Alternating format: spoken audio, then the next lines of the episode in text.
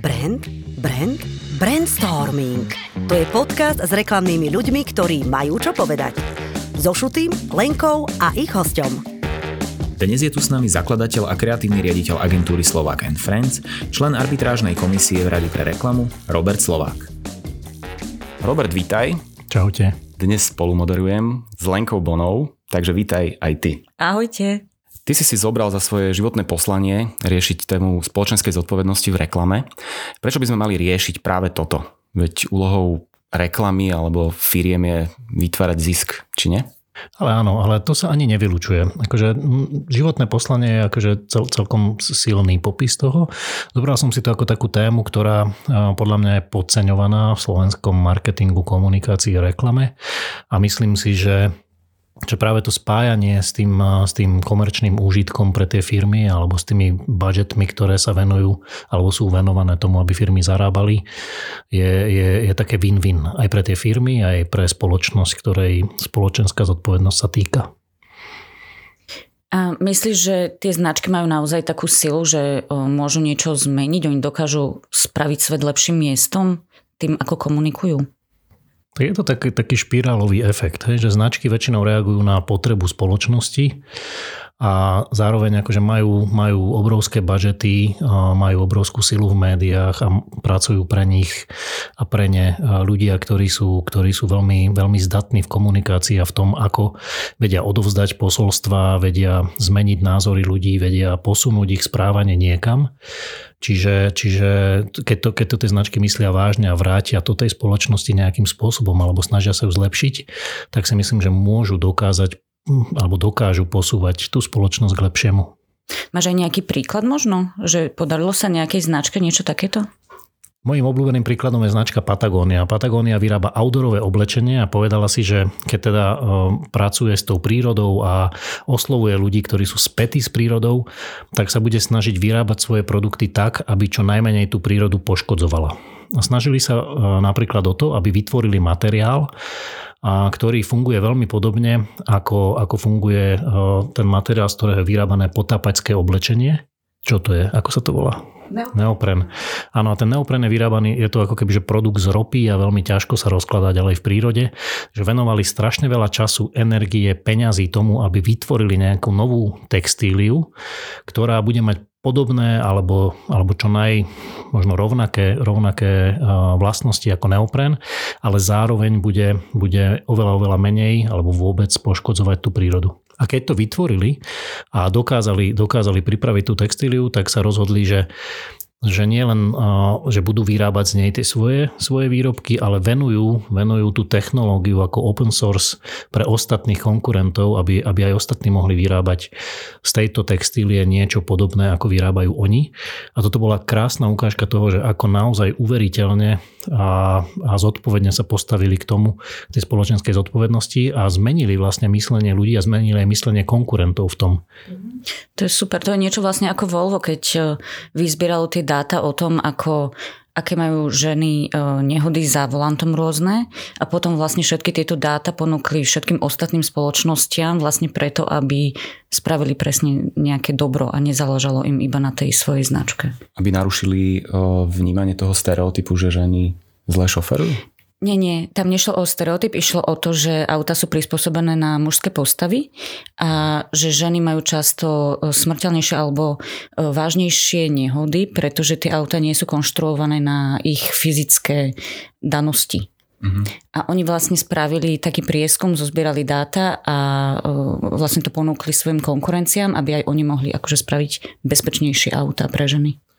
A toto je to, čo si sa pýtal, že na prvý pohľad to vyzerá tak, že vlastne je to, že využiješ nejakú spoločenskú zodpovednosť na to, aby si, aby si ako keby že pomohol spoločnosti a pomohol vlastne riešiť ten problém, znížiť, znížiť fatálne následky nehôd pre ženy alebo znížiť ako keby tú znečisťovanie prírody, ale na druhej strane obidve tieto značky, Patagonia aj Volvo, oni si udržali tú pozíciu, ktorú mali, že proste postavili sa do, do čela a boli lídrom v tej komunikácii a toto im pomohlo.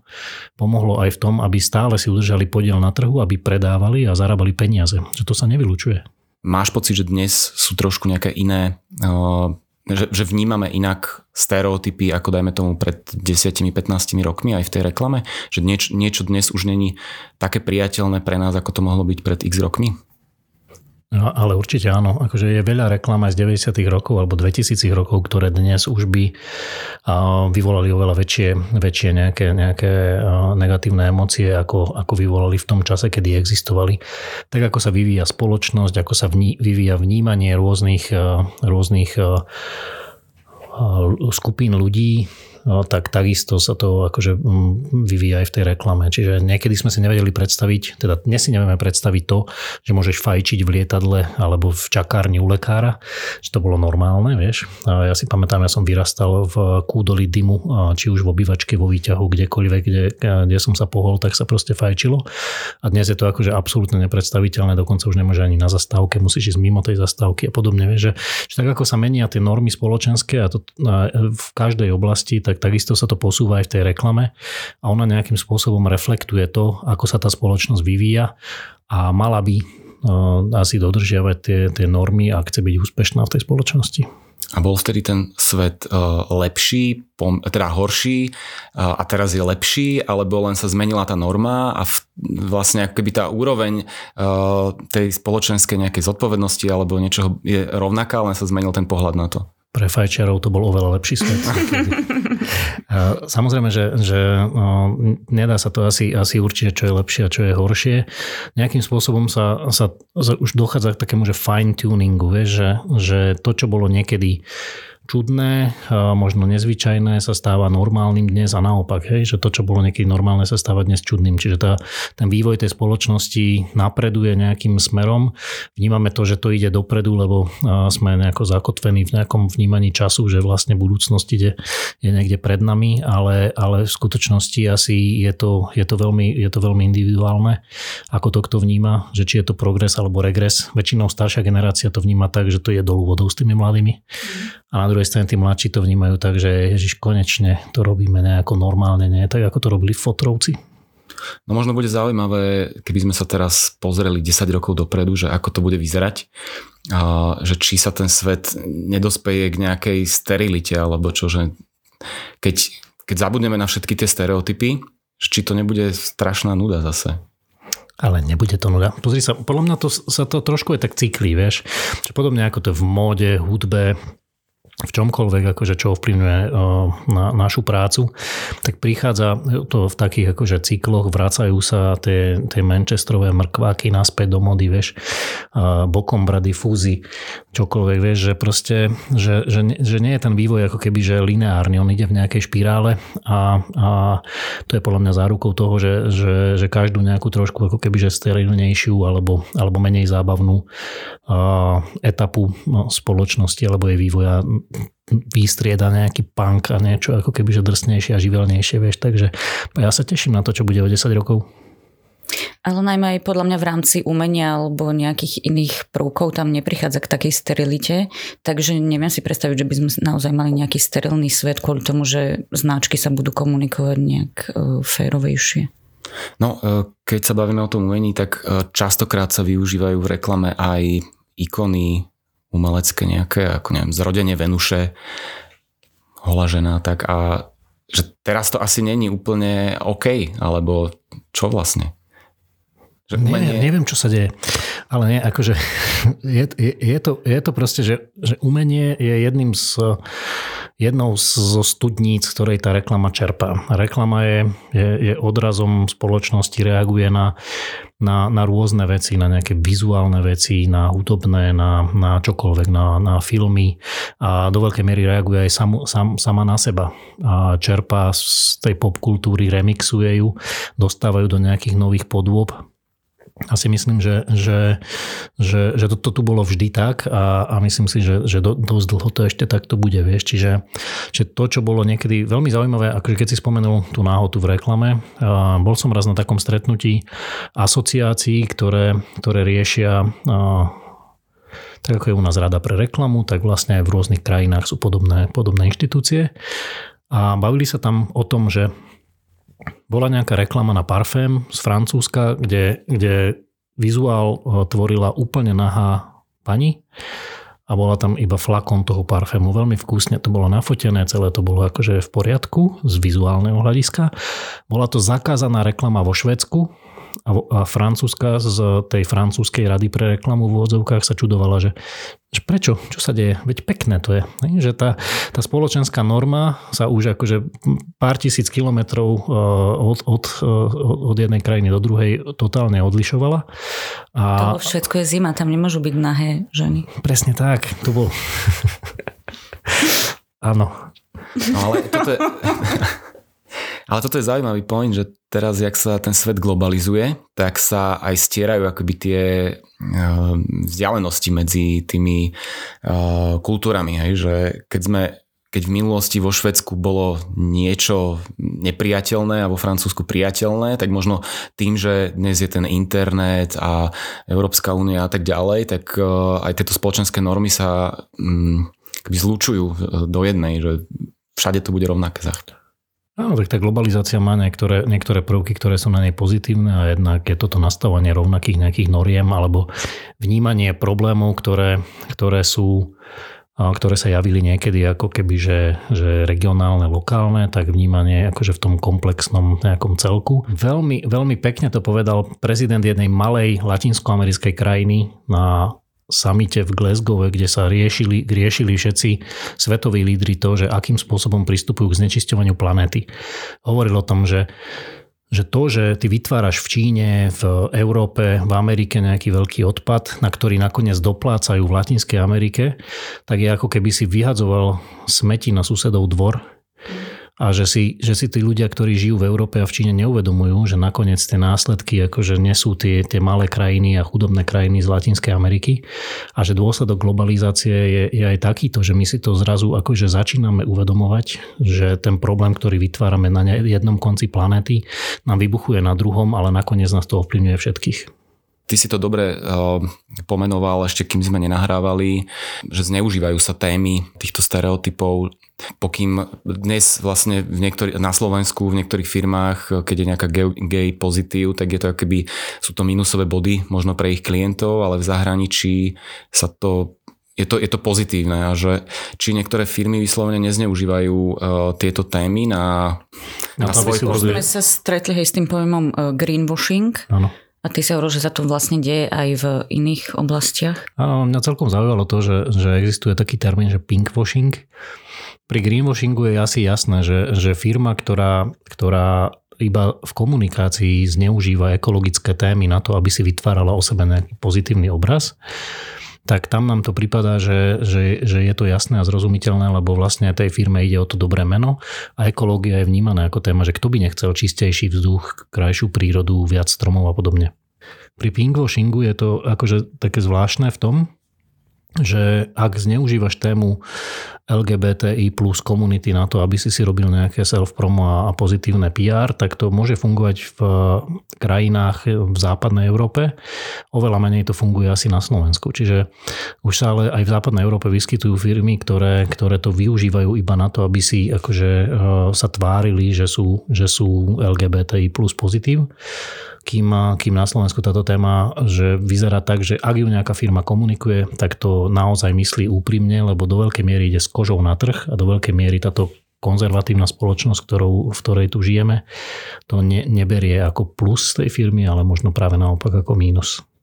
Ale ono možno mm, celé to speje ku tomu, že keď teraz niektoré tie témy sa viacej riešia, ako napríklad gejovia, uh, tak v budúcnosti by to malo byť štandardom a nemalo, by sa to riešiť. Ne? Že ku tomuto by sme mali dospieť, že by to akoby nemala byť téma ak tomu dospieme ako spoločnosť, tak určite to nebude potom ani téma v, tej reklame. Čiže podľa toho, že čo chceme, akože ak ty máš taký sen, aby tá spoločnosť bola tolerantná e, voči všetkým bez ohľadu na to, akí sú, čo majú radi a čo robia doma, tak e, áno, je to potom pozitívne. Ak by si mal e, nejaký iný sen a inú predstavu o tom, ako by tá spoločnosť mala vyzerať, tak potom je to nočná mora pani Záborskej.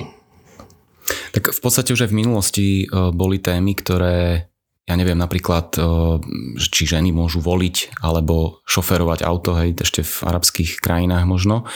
A dnes sa to už nerieši či, či žena ide k voľbám alebo nie, takže asi, to, asi ten feminizmus alebo to hnutie splnilo svoj účel a možno aj teraz, keď sú otvorené nejaké témy a možno sa riešia aj extrémnejším spôsobom, tak sa to v konečnom dôsledku nejako spriemeruje a prestane to existovať ako téma a bude to bežná súčasť života. Áno, ale aj ten feminizmus sa vyvíja, vieš, že to, že, že u nás ženy môžu voliť, to neznamená úplne, že sme ako keby že v poriadku v prístupe k tým ženám, že je strašne veľa tém a najmä v reklame je veľa tém, kde sa, alebo, alebo spôsobov, ako sa tie ženy zobrazujú, ale aj muži, akým spôsobom sa, sa poukazuje na ich, na ich rolu v spoločnosti a to nie vždy býva úplne, úplne korektné. Tak e, tento sexizmus dosť e, často rieši e, zobrazovanie žien alebo nejaké ženské stereotypy. A ako je to s mužmi? Myslím si, že, že to, ako sú zobrazovaní muži v reklame, alebo to, čo, aké sú ich stereotypné role, tak je oveľa, oveľa menej komunikované, ako, ako sú komunikované ženy, alebo ich, ich zobrazovanie v reklame. Možno sme všetci sa stretli s tým, že keď ideme do nejakého obchodného centra a vidíme tam reklamy na nejaké, nejaké spodné prádlo mužské, tak tam je iba torzo svalnatého muža že stereotypná predstava o tom, že čo má muž robiť je, že má byť silný, svalnatý, neprejavovať emócie, zarobiť peniaze, postarať sa o rodinu, byť úspešný a tak ďalej. A toto, toto toto tiež je, že nevedie úplne k zdravému vývoju chlapcov a mužov, ktorí sú potom vedení k tomu, aby neprejavovali nejaké, nejaké slabosti. Čo v konečnom dôsledku spôsobuje to, že, že sa napríklad hambia, keď majú nejaké psychické problémy, neriešia ich s odborníkmi a oveľa viac samovražd páchajú muži ako ženy a oveľa menej vyhľadávajú odbornú pomoc. Čiže mám taký pocit, že, že téma, téma toho, ako sami seba majú muži vnímať alebo ako sa vnímajú, ako ich vníma spoločnosť je, je menej diskutovaná. Napríklad príkladom teraz, keď sa bavíme o, o novembri, november je mesiac, ktorý je venovaný téme, téme rakoviny semeníkov. Oveľa viac sa diskutuje rakovina prs, oveľa viac sa komunikujú kampane na to, aby, aby sa venovali ženy prevencii rakoviny krčku maternice, ale to, že, že vlastne rakovina semeníkov poskytuje, postihuje do veľkej miery veľkú skupinu mužov, sa, sa až tak nekomunikuje. Hovorím to preto, že som teraz fúzatý v tomto štúdiu, čo nevidíte, lebo vlastne takým symbolom toho Movembra je to, že si muži nechávajú iba také fúziky a nevyzerá to úplne dobre, komunikuje to tú tému. Inak preventívnu prehliadku do 40 raz za 2 roky máš zadarmo, po 40 Fakt? raz ročne. Čiže neviem, či si už po 40 šuty. Mm, som. Ale ak si, tak raz za rok by si mal navštíviť urológa alebo urologičku, aby si sa tomu vyhol, tak poď do toho. Človek sa stále dozvie niečo nové. No, mal by som ísť. Ty si bol? Ja som mám v januári, mám termín.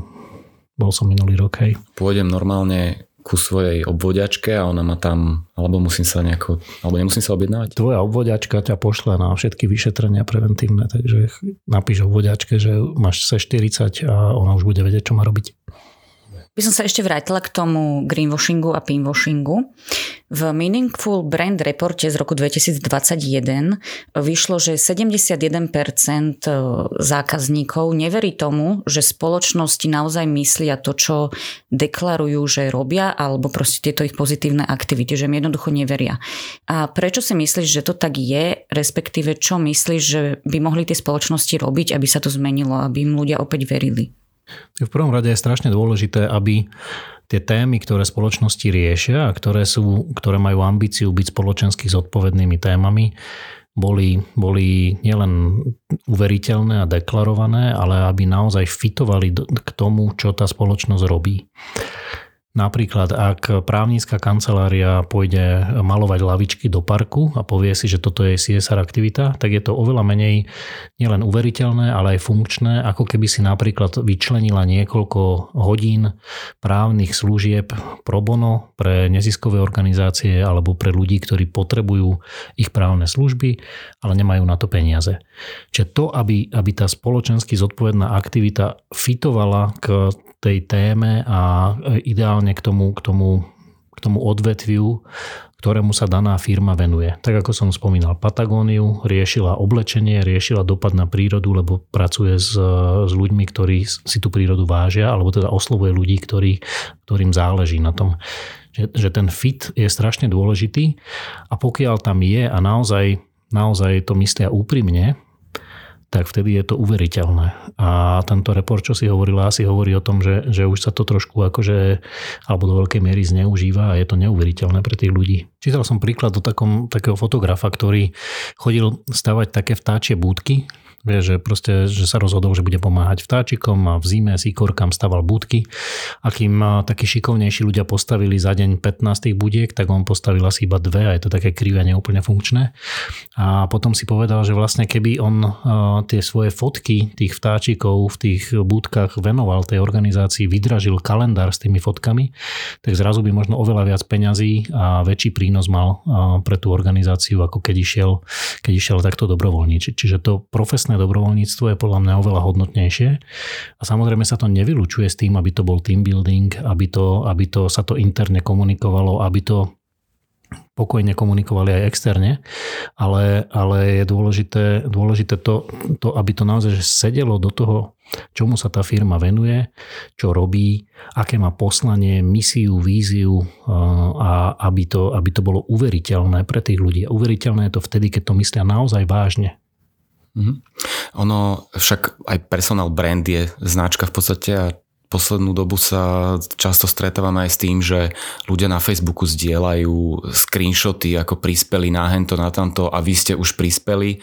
Uh, tiež je to niekedy možno také falošné aj z, od, od tých ľudí, že, že urobí to preto, že sa potrebuje pochváliť, alebo preto, že to naozaj chce túto, urobiť? Túto dilemu riešili aj v priateľoch v jednom dieli, neviem, či si to pamätáte, kde e, Phoebe tvrdila, že vlastne nikdy nemôžeš spraviť neziš, nezištný čin, respektíve nie je to niekto tvrdil Phoebe, lebo že vždy, aj keď ty máš to dobrý pocit, mm. tak vlastne to robíš pre ten dobrý pocit. Veľmi zaujímavé, ale aby som, aby som zareagoval na teba, že ja si myslím, že niekde som to tiež čítal, tak nie je to z mojej hlavy, že, že je to len taká, že polovičná pomoc. Keď ty naozaj pomôžeš niekomu a povieš o tom iným, tak môžeš inšpirovať ďalších, ktorí pomôžu. A myslím si, že je to oveľa hodnotnejšie, aj keď na teba budú nejakí ľudia zazerať kvôli tomu, že sa tým chváliš. Nevadí. Ak to na konci dňa prinesie ďalších ľudí, ktorí pomôžu, tak je to oveľa hodnotnejšie, že, to, že urobiť ten čin a nehovoriť o tom je iba taká polovičná pomoc. Ja si myslím, že tí ľudia, ktorí robia naozaj dobré veci, a povedia o tom svojim kamarátom na Facebooku alebo Instagrame alebo TikToku, že to takto spravili a motivujú tých ďalších, poď to aj ty spraviť, tak e, tí, tí by nemali, nemali dostávať nejaké hejty. Práve naopak by sme im mali poklepať po pleci a poďakovať sa im za to. A keď sme teda pri tom, že človek e, prezradí, čo dobre spravil, tak možno by si aj ty mohol povedať, že na ktoré také nejaké spoločensky zodpovedné projekty si hrdý, alebo na ktoré rád spomínaš? No a ja som, ja som veľmi hrdý napríklad na taký projekt, ktorý sa volal, že Výzva k ľudskosti kde sme po takej tragickej udalosti blízko našich hraníc sa v dodávke našlo niekoľko, niekoľko žiaľ už nepreživších ľudí, ktorí sa snažili dostať z nejakej krajiny vojnou ohrozenej Sýrie do Európy. Tak sme na to reagovali a s, priateľmi sme vytvorili vlastne takú výzvu, v ktorej sme sa snažili a nejakým spôsobom príjmeť vládu Slovenskej republiky, vtedy vedenú pánom predsedom Ficom, aby niečo spravili v tejto veci. Podarilo sa to. Podarilo sa to do takej miery, že sme až dvakrát sme boli pozvaní na, na úrad vlády, diskutovali sme o tom s rôznymi ministrami, čo kto môže urobiť, poskytnúť zdravotníckú pomoc, poskytnúť nejakú vojenskú podporu, alebo teda vojakov, ktorí by podporili, podporili ľudí, ktorí, ktorí na hraniciach nejakým spôsobom sa zasekli, ale aj nakoniec finančnú pomoc tak to sa, nám, to, sa nám, to sa nám podarilo presvedčiť napriek tomu, že prebiehala volebná kampaň a utečenci ako téma nebola úplne, úplne pozitívna, pozitívne vnímaná tými politickými stranami. Takže táto aktivita, ktorá, ktorá nakoniec naozaj reálne dokázala pol milióna eur venovať neziskovým organizáciám, ktoré sa venovali pomoci utečencov, tak na to som hrdý, že som mohol byť toho súčasťou. Ale ak si myslel na nejaké reklamné aktivity, toto bol dobrý príklad a môžeš spokojne aj reklamné aktivity spomenúť.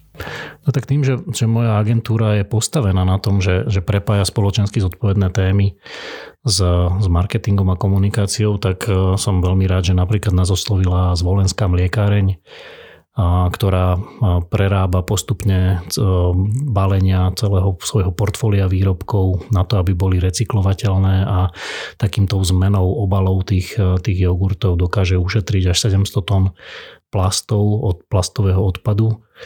Alebo sa venujeme veľmi intenzívne e, pre, pre Lidl projektom, ktoré zlepšujú nejaké, nejaké pracovné prostredie a, a zrovnoprávňujú prácu mužov a žien alebo, alebo sa snažia nejakým spôsobom pozitívne eh, vplývať na to, ako ich zamestnanci žijú a fungujú, ako pracujú flexibilnou pracovnou dobou, ktorá je super napríklad pre, pre uh, mami, ktoré vychovajú svoje dieťa sami a podobne. Čiže že veľa tých vecí, ktoré riešime v agentúre, prepájajú tieto dve témy, že, že tu marketing, komunikáciu plus, plus tú spoločenskú zodpovednosť v rôznych úrovniach. Mňa ešte napadá prepojenie etiky uh, s politickou reklamou. Je to, keď, keď politik uh, vo svojich reklamách a predvolebných sluboch uh, dáva nejaké sluby a nakoniec ich nesplní, tak to, čo bola to reklama, alebo to bolo klamstvo, alebo ako sa k tomu ľudia majú postaviť? Toto je dobrá téma a často sa nám stáva, že, že na arbitrážnej komisii Rady pre reklamu, kde riešime podnety ľudí, ktorí sa stiažujú na nejaké reklamy z rôznych dôvodov, prichádzajú stiažnosti najmä počas predvolebných kampaní na to, ako komunikujú politické strany. My v rámci Rady pre reklamu neriešime politickú reklamu. Rada pre reklamu je združenie komerčných subjektov, sú tam médiá, zadávateľia, reklamné agentúry a podobne. A my sme si sami vlastne určili taký, taký etický kódex, kde sme si sami ako keby trochu sprísnili pravidlá, že je to prísnejšie ako sú zákony o reklame a zákony, ktoré sa týkajú reklamy. A snažíme sa do toho vniesť nejaký etický rozmer, ktorý je definovaný v etickom kódexe.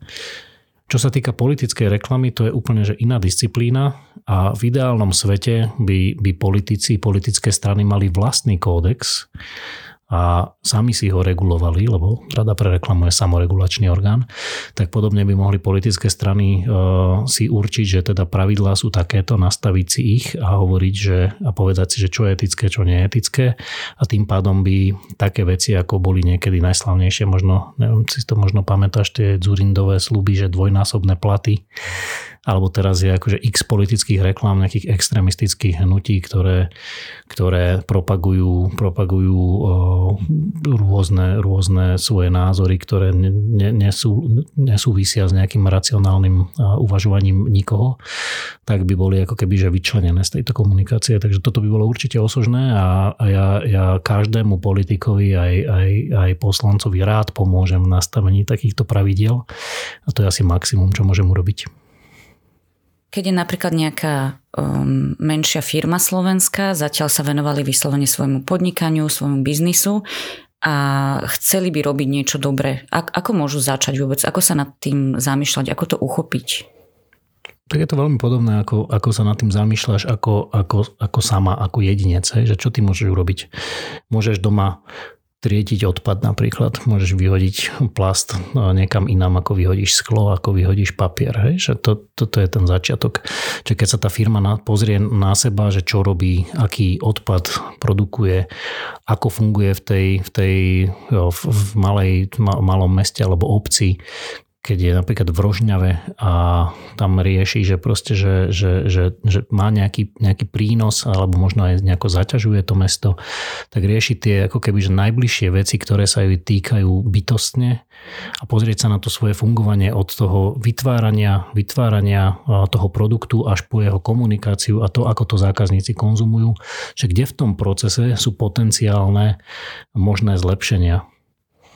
Zvolenská mliekáreň má pekný na toto taký, taký, také, také pravidlá a volá sa to, že férová značka a tam je popísané to, že, že čomu sa venujú, že snažia sa napríklad znižovať uhlíkovú stopu tým, že, že využívajú, využívajú dodávateľov v regióne. Snažia sa napríklad venovať tým zamestnancom ich zdraviu a tomu, aby, aby nejakým spôsobom nepoškodzovali ich zdravie pri tej práci samozrejme. A je tam x ďalších vecí, ako, ako, vytvár, ako snažia sa nevytvárať ten odpad, ktorý som už spomínal. Čiže to je akože x vecí, ktoré si tá firma povedala a sama sa nastavila, že takto bude komunikovať, takto bude fungovať, nielen komunikovať, ale bude takto fungovať reálne a bude prínosom pre ten svoj región, mesto, dedinu, obec, čokoľvek, kde sa vyskytuje. Čo musí začať od seba. Niektoré reklamy sú také, že emočné, pracujú s tou emóciou a kde je miera toho, že kde končí tá emócia a začína psychické vydieranie? No, každý to máme asi nastavené nejako inak. Proste sú ľudia, ktorí uvidia šteniatko a sa pritom rozplačú. Hej? Že, to, že aký, aký, ako v tebe vyvolá nejaký, nejaký podnet, nejakú emóciu, tak e, sa asi nedá nejako paušalizovať. Samozrejme je, je hrozne dôležité, aby, aby tú emóciu tá reklama, tá komunikácia nejako vyvolala. Sám viem, že, že zo skúseností, ktoré mám s nejakou komunikáciou neziskových organizácií alebo nadácií, tak pokiaľ sme urobili nejakú kampaň, ktorá bola ktorá bola pozitívna, veselá, šťastná, zobrazovala napríklad deti z detských domov ako usmiaté a veselé bytosti, tak e, ten, ten impact, e, to, že či tí ľudia nejakým spôsobom prispeli e, na, na chod tej organizácie, tak bol oveľa, oveľa nižší, ako keď sme ukázali nejaký emotívnejší príbeh, ktorý, ktorý dokázal chytiť za srdce tých ľudí. Samozrejme, tá hranica je veľmi tenká medzi tým, že kde končí tá emocia a začína to citové vydieranie. A, a asi je to otázka toho, toho nastavenia tých, tých autorov. Ideálne je si to otestovať na ľuďoch, samozrejme, čo pri neziskových organizáciách nie je úplne často ako keby že budget-friendly aktivita ale, ale je, to, je, to, je to veľmi akože citlivá téma a, a je dôležité, dôležité aby, aby tí ľudia, ktorí, ktorí tvoria tú komunikáciu, ju robili s pocitom zodpovednosti voči tým, komu je určená. Teraz by som možno trošku odbočil od e, reklamy a išiel by som ku televízii. E, v posledných rokoch e, sú populárne reality show, ľudia tam vnímajú tú emociu cez tú prirodzenosť, že sú to naozaj príbehy, ktoré sa reálne, reálne udiali. Tým, že tá spoločnosť sa tak trošku pretvára a ten, mm, tie stereotypy sa ako keby nejak mm, snažíme potlačiť, tak tieto relácie nepôjdu nejako do úzadia? Čo, si myslíš, že ako má toto budúcnosť? Uvedomia si ľudia, že pozeranie takýchto vecí k ničomu nejak neprispieva? Ne, neviem, čo, sa, čo, čo, budú, čo budú ľudia pozerať, ale myslím si, že, že otázka je tej citlivosti tej celovej skupiny, že tie, tie, tie reality show dnes nevyzerajú už tak, ako vyzerali niekedy v 90. rokoch, že aj to sa posúva nejako. A samozrejme, čím je to, čím je to uveriteľnejší, reálnejší príbeh, keď je to príbeh jednotlivý, s ktorým sa viem stotožniť, tak to bude, to bude fungovať podľa mňa navždy, kým budeme ľudia ako bytosti také, aké sme teraz.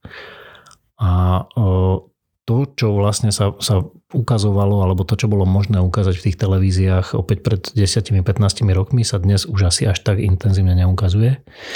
Čiže ten, tej, tej, ten vývoj tej citlivosti a citlivovania tej spoločnosti postupuje nejakým smerom a tomu sa prispôsobuje všetko aj tá televízia.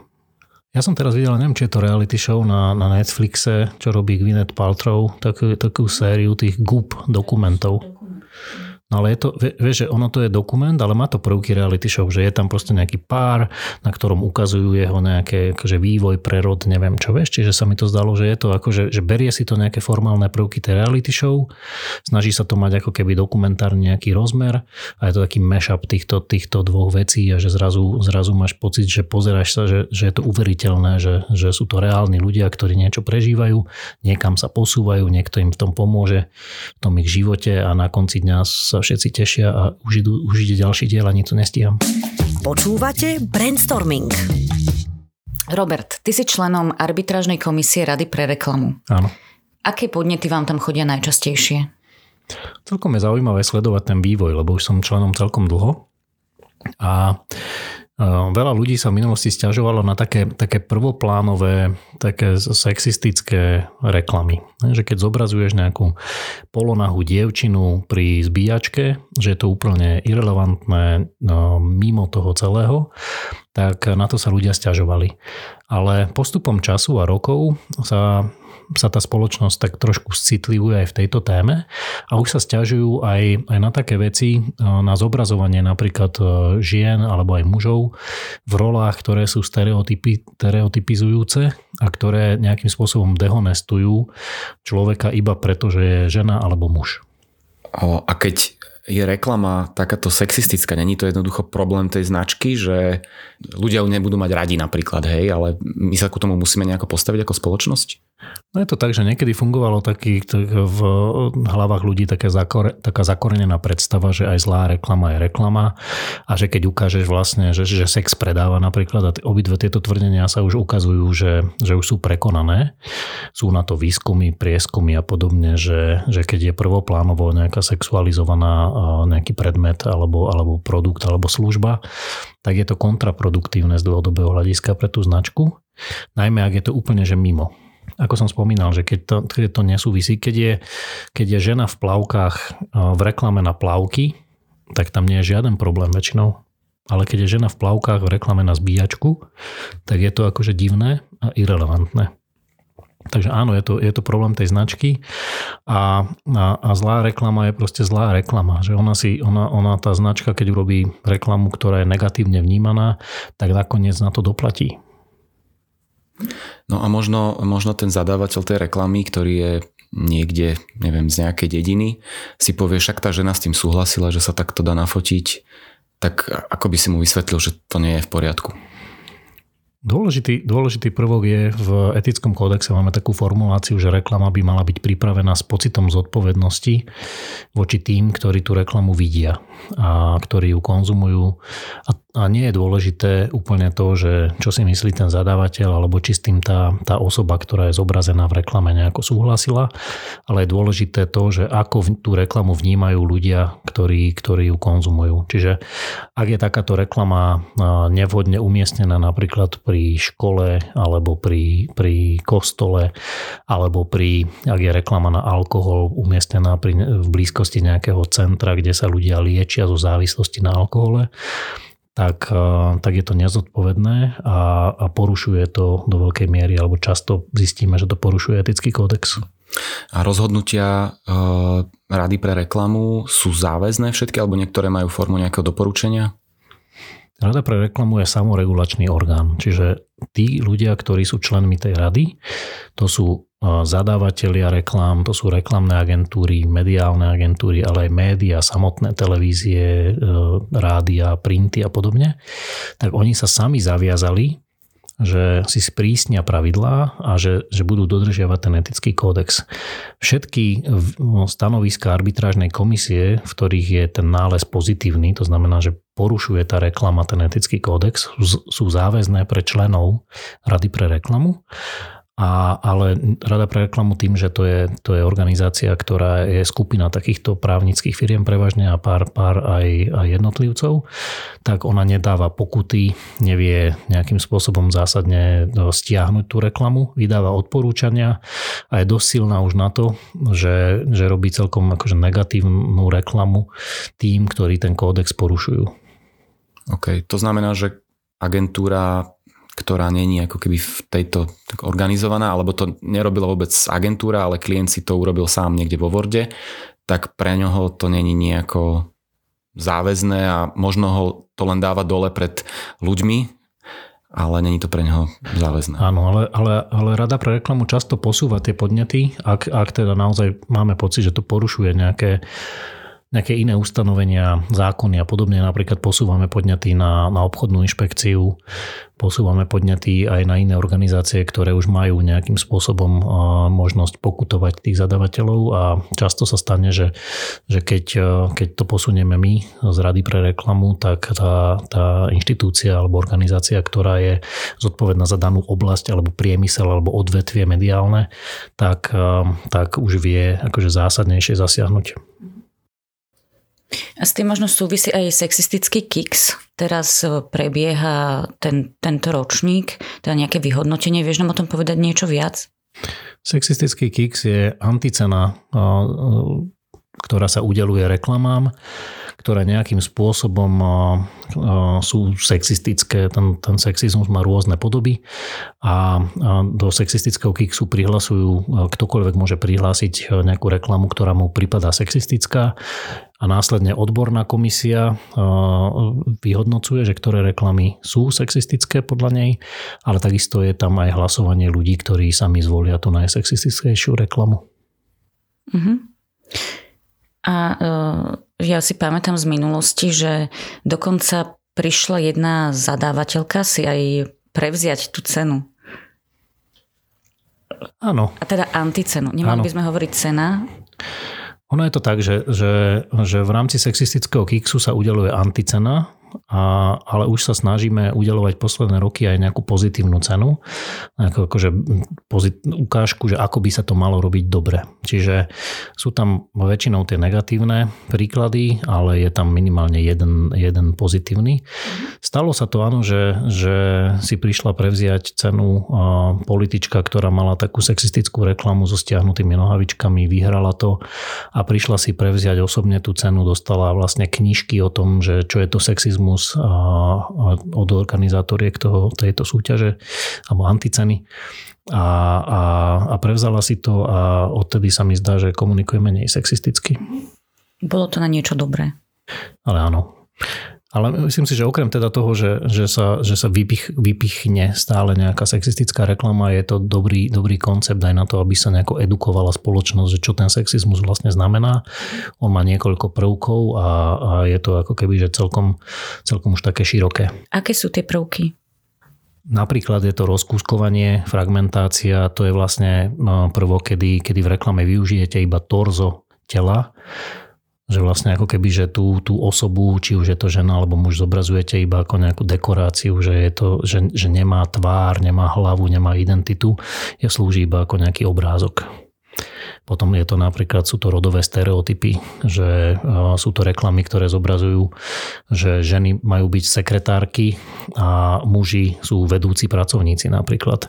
Ale rodovým stereotypom je aj to, keď v reklame je zobrazený muž, ktorý sa stará o dieťa a sa mu to nedarí spečie sa mu tá večera, nevie urobiť copík a podobne. Že je to reklama, ktorá vlastne počiarkuje rodový stereotyp, že si myslíme, že muži nie sú schopní sa postarať o dieťa.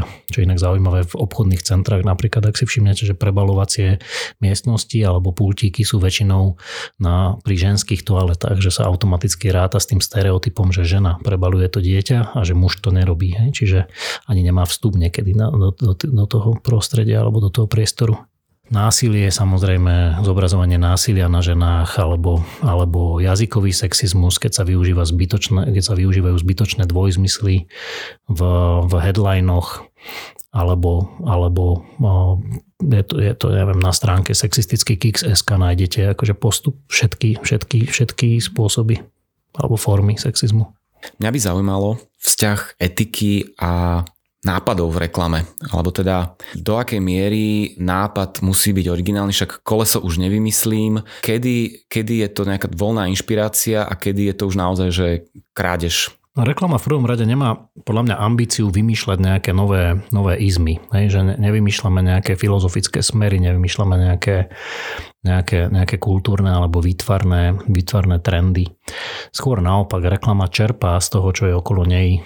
A vezme si nejaký, nejaké, nejaké, nejaké hudobné motívy, nejaké pop ikony, nejaké prvky, a, ktoré, ktoré hýbu spoločnosťou, vizuálne podnety a podobne a nejakým spôsobom ich remixuje, snaží sa z nich vyťažiť a väčšinou akože hľadá také prvky, ktoré sú blízke tej cieľovej skupine. Že keď napríklad cieľová skupina si fičí na nejakých hitoch zo 70 rokov, tak ich prerobí, sparoduje a, a využije ich na to, aby nejakým spôsobom komunikovala povedzme produkt, ktorý sa tých 70 rokoch e, vyskytol alebo vyrobil, alebo tak sa volá.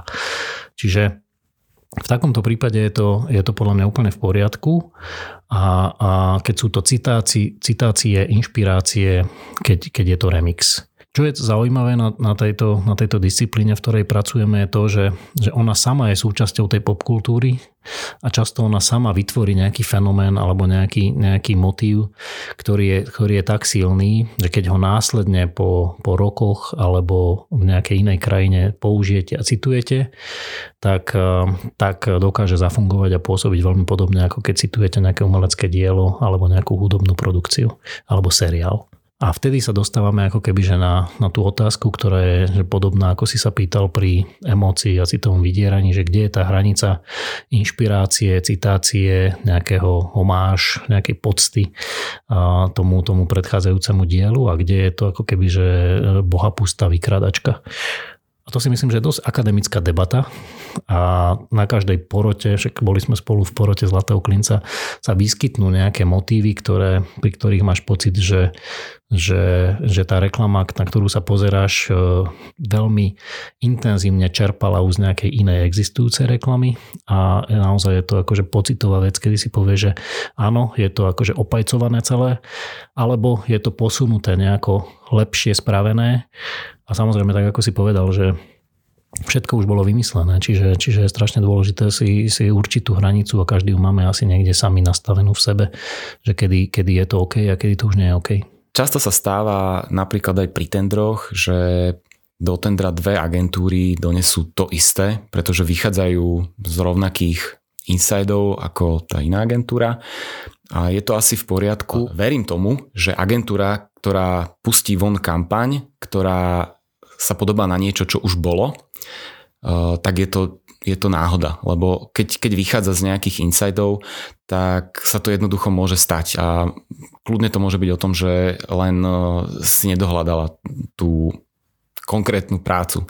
To sa nám vlastne stalo aj na Zlatom klinci uh, v porote, kde jedna porodkyňa e, vyhrabala tú prácu z nejakých indických spotov, myslím, alebo čo, čo v živote by nás nenapadlo tam hľadať, ale ona to nejakým spôsobom mala niekde e, v hlave uložené a spomenula si na to. A jednoducho tá agentúra mala, mala smolu, ale my sme nevedeli nevedeli sme potvrdiť, že áno, po, uh, bola to voľná, alebo teda nebola to žiadna inšpirácia, oni to jednoducho nevedeli a bola to čisto náhoda, ale nevedeli sme potvrdiť ani to, že to videli. A bolo to až tak podobné, že to bolo treba vylúčiť? Alebo teda... Vieš čo, bolo to také, že, že ako keby ten...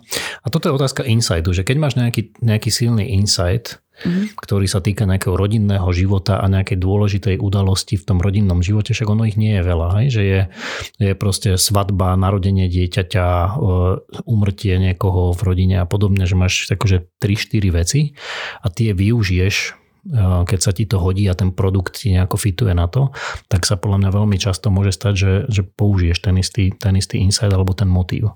V tomto prípade sme to napríklad ocenili v kraftovej podobe, že to bolo oveľa lepšie urobené, že tá idea bola, nebola, nepovažovali sme tú ideu, alebo porota nepovažovala tú ideu za, za originálnu, ale jej prevedenie považovala za výnimočné. Čiže v tomto prípade, čo, čo spomínaš, tak si myslím, že to bolo celé akože férovo spravené aj.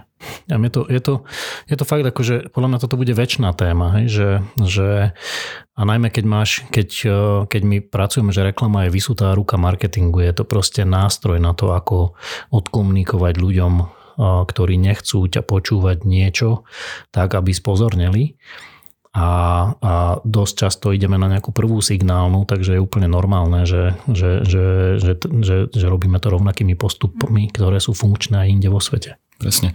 Ono je aj uh, dôležité takto, že uh, art direction je, je taká vec, ktorá je len nejakou formou nejakej myšlienky a častokrát uh, vieme použiť niečo veľmi podobné v inom kontexte a myslím si, že je to v poriadku, aj keď niekomu to môže niečo pripomínať. Ale ten kontext tam je iný. Samozrejme, akože oveľa horší je prípad napríklad, keď, e, čak zažili sme to tu na Slovensku, že keď máš vlastne v spote využité veľmi, veľmi podobné vizuálne motívy, že ešte aj farebnosť, kompozícia, prvky, ktoré sú tam použité, že sú jasne inšpirované nejakým iným spotom a nie je to remix nejakých akože 4-5 referencií, ale je to proste jeden spot urobený jednak jednej v nejakých nových slovenských reáliách, tak vtedy je ako keby tá inšpirácia až taká, že, že zahranou tej inšpirácie a už je to naozaj, že, že taká vykradačka. No. Čiže okrem toho, že máš agentúru, venuješ sa rade pre reklamu, si v porote Zlatého klinca napríklad, teda bol si. Čo ešte popri tom stíhaš robiť? Hrozne veľa vecí. Napríklad? Pracujem napríklad na filmoch. Toto je akože disciplína, ktorá mi vôbec nejde. Je to taký hobby projekt, že niekto má potápanie, niekto má bicyklovanie a strašne veľa peňazí, energie do toho investuje. Tak ja to mám tak s filmami, že sa snažím urobiť nejaký celovečerný film. Napríklad, vieš menovať konkrétne? Viem aj menovať konkrétne. Momentálne dokončujem taký film, ktorý sa volá La Dolce Morte. A je to taká, taký talianský alebo taliansku nakrúcaný film, ktorý hovorí o nezmysle života a smrti, ako, ako to napísala scenáristka toho filmu, že, že toto mám hovoriť, lebo predtým som hovoril iba o nezmysle života a teraz musím doplňať, že aj o nezmysle života a smrti. A je to taká čierna komédia, ktorú sa snažíme už niekoľko rokov dokončiť eh, s kamarátmi, s ktorými sme predtým robili film o tom, že prečo som neurobil ten film ešte pred tým filmom. A tentokrát to vyzerá, že je tam nejaké svetlo na konci tunela? A svetlo na konci tunela je stále. Sme, sme akože celkom blízko podľa mňa. Máme to zostrihané, chýbajú nám také akože jedna spektakulárna o, o, scéna nám chýba, taká muzikálová, veľkolepá a chýbajú nám také dva trikové zábery, aby sme to dokončili. A o, som, som veľký fanúšik myšlienky, že, že na jar to bude dokončené, v lete to obehne slovenské filmové festivaly a na jesen to pôjde do kín, alebo možno aspoň do jedného, dvoch, alebo neviem, ako bude ten lockdown vyzerať s týmto novým o, skoro som povedal o názov vírusu, ktorý si nepamätám, tak uvidíme. Dúfam, že to vyjde. Alebo nejaký Netflix možno? Ďakujem, že to takto vidíš. Nie som si úplne istý tým Netflixom, ale minimálne nejaké, nejaké klubové kina, ktoré som mal možnosť obehnúť predtým s prvým slovenským hororom, tak si myslím, že to vezmu. Robert, tak ďakujeme ti, že si došiel. Ďakujeme. Ja ďakujem za pozvanie, bolo to super. Čaute. Ahojte. Čauko. Brainstorming. Podcast s ľuďmi z reklamy, so Šutým, Lenkou a ich hosťom.